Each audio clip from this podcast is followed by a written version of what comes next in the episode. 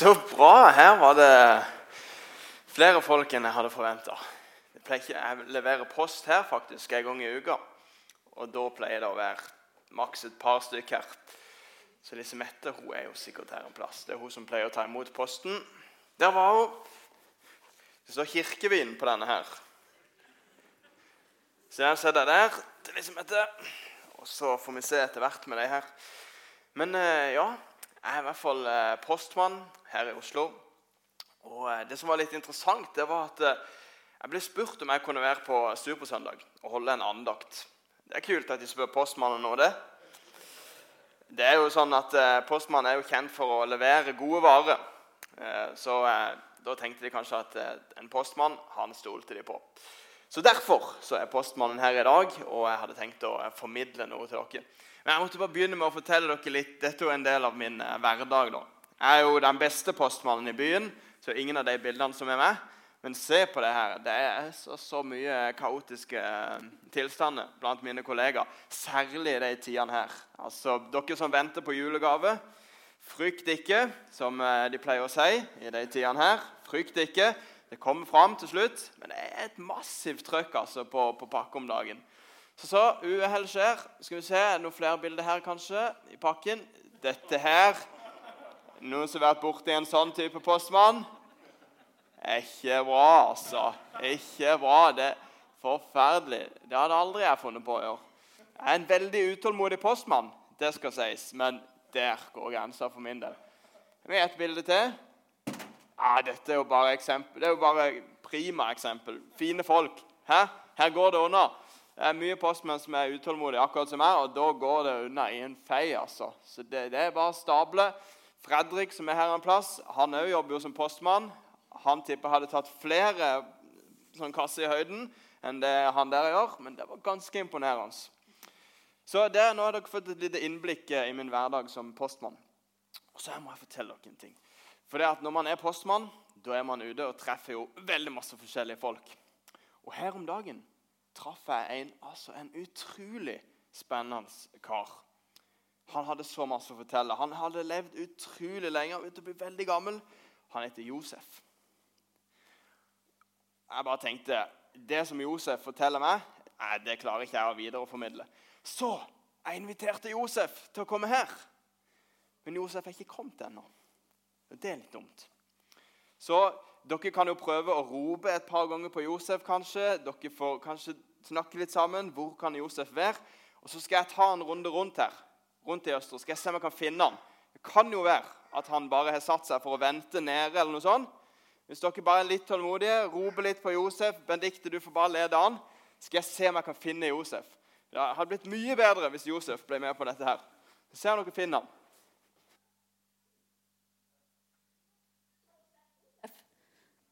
Nei.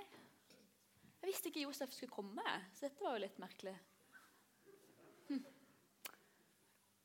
Nei, kanskje vi skal prøve å rope? Skal vi gjøre det? Ja, for dere er så glad i å rope, sant, Robin? Ja, veldig. OK, vi roper på Josef. Én, to, tre. Josef! Det ble skikkelig stille. Ingen Josef. Skal vi prøve en gang til? Ja! OK. Én, to, tre. Josef! Hmm. Jeg tror vi må vente litt til. Kanskje du kan spille en liten trall imens, Øystein? Ja. Imens syns jeg du skal snu deg til naboen og så skal du si hva du ønsker deg til jul. Ja.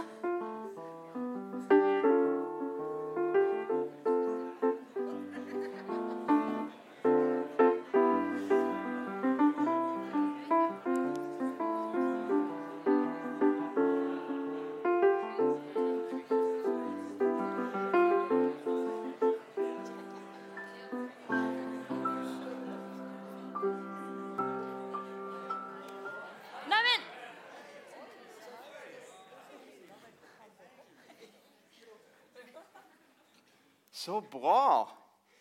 Altså, jeg traff eh, postmannen. Eh, har dere sett postmannen?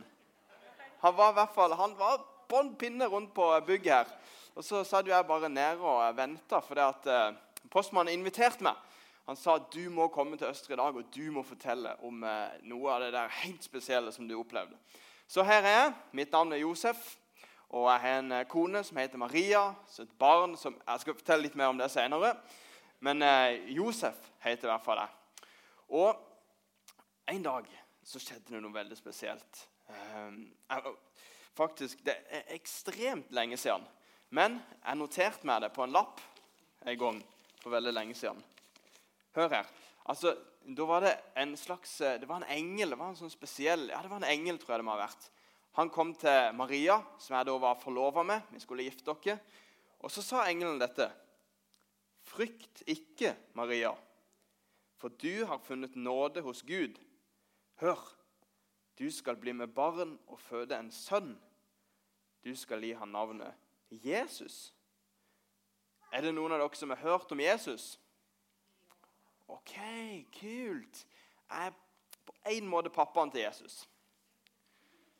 For det, det, som jeg leste her, det var at på en måte engelen, Den hellige ånd, skulle på en måte gi meg og Maria dette barnet, Jesus. Så jeg må jo si det at eh, jeg ble ganske stressa når jeg hørte dette. Jeg tenkte jeg er ikke klar for å bli pappa ennå. Eh, men engelen hadde vært så tydelig med Maria og sagt at om ni måneder da skal du få en baby. Og Det måtte jo bety at Josef måtte bli pappa. Jeg var ikke klar for det. Men eh, så var det så rart, for at engelen når han skulle si dette, som egentlig var et veldig positivt budskap, så sa han til Maria, 'Frykt ikke'. Og Dere har kanskje lest noen ganger i Bibelen, det er i hvert fall jeg, og der er det veldig ofte at engelen når han snakker til folk, så sier han det. 'Frykt ikke'. Det er jo litt rart. Vi tenker jo kanskje at engler er sånn koselige og fine. og Vi pynter jo med veldig koselige engler til jul. Og så sier han 'frykt ikke'. Hvorfor skal vi være redd for en engel? Og så har jeg tenkt litt på dette her. da. Jeg tenker, Av og til kan det kanskje være litt sånn å følge Jesus og være sammen med Gud. Engelen var jo på en måte sendt ifra Gud. Av og til så er det litt sånn Gud sier, han gir kanskje en utfordring, og så sier han 'Men frykt ikke. Dette går bra. Jeg skal være med deg.' Det var det engelen òg sa til meg og Maria. Og så ble det stress og litt vanskelig og veldig stor endring i livet. Men vi tok vare på det som engelen sa. Frykt ikke. Jeg vet at dette er en stor utfordring, men jeg har valgt dere til å håndtere den utfordringa. Og så, eh, Maria hun ble ikke så stressa som jeg gjorde, men hun fikk veldig mange spørsmål. Og så svarer altså da engelen Den hellige ånd skal komme over deg, og den høyestes kraft skal overskygge deg. For ingenting er umulig for Gud. Det var veldig viktig synes jeg, at engelen sa det. For jeg skjønte ikke åssen var dette mulig. Åssen skulle vi kunne bare få dette barnet? Og Så sa engelen at jo, det skal skje på et overnaturlig, helt spesielt, på et helt spesielt vis. Og jeg tenker Det er noe som vi òg må lære av i dag. At Av og til når vi lurer på hvordan kan Gud fikse dette, hvordan skal jeg klare denne utfordringa, så vi huske på det som engelen sa, at eh, Den hellige ånd hviler over deg. Han gir deg kraft, han gir deg hjelp i møte med de vanskelige tingene. Og Det er jo der det er så kult, for da sa altså Maria til engelen, eller til Gud, Se, jeg er Herrens tjenerinne. La det skje med meg som du har sagt. Tenk det. Så Maria sin respons når hun fikk den store utfordringa, det var at greit, Gud, jeg er klar. Jeg tar utfordringa. Og så eh, tror jeg ikke det var tilfeldig at eh, postmannen leverte meg noen pakker i dag. Jeg så litt oppi det før jeg kom inn her. og tenkte her er det to gode ting som vi kan bruke for å minne dere på de tingene som jeg har sagt nå. Og da, da, må jeg begynne med å åpne den første her. Kanskje noen har sett dette her før. En Rubiks kube. Rekk opp hånda hvis du, du skal få lov å slippe å komme fram og løse den. Men bare rekk opp hånda. Gjør det til kjenne hvis du kan løse en Rubiks kube. Dikter til og med Oi, oi, oi. Oi, noen som er usikre der. Ok, Vi må huske på en ting når vi ser på en Rubiks kube. Det kan virke umulig. Det kan være at det ser ut som det er jo helt umulig å løse denne her. Men med Gud på laget, da er det mulig. Som vi hørte at engelen hadde sagt til Maria, for Gud er alt mulig. Til og med å løse en Rubiks kube. Okay? Vi tenker på den Rubiks kuben, for Gud er alt mulig. Og så en pakke til her. Oi, er det noen som ser hva dette er for noe? Ja, et headset som man kan lytte i. Veldig bra. et barn der borte. Og Det er det som eh, jeg tenker er litt sånn med, med Guds stemme. Han er veldig nær når han snakker. Ofte kan vi tenke at Gud siden han er så stor, så må det være så voldsomt. og Han må liksom ha høy stemme, og det må skje voldsomme ting. Men Gud han er helt nær, akkurat som når vi tar på headsetet. Så jeg tror jeg det er ofte sånn Gud snakker til oss. Tett inntil oss, fordi han har lyst til å ha en relasjon sammen med oss.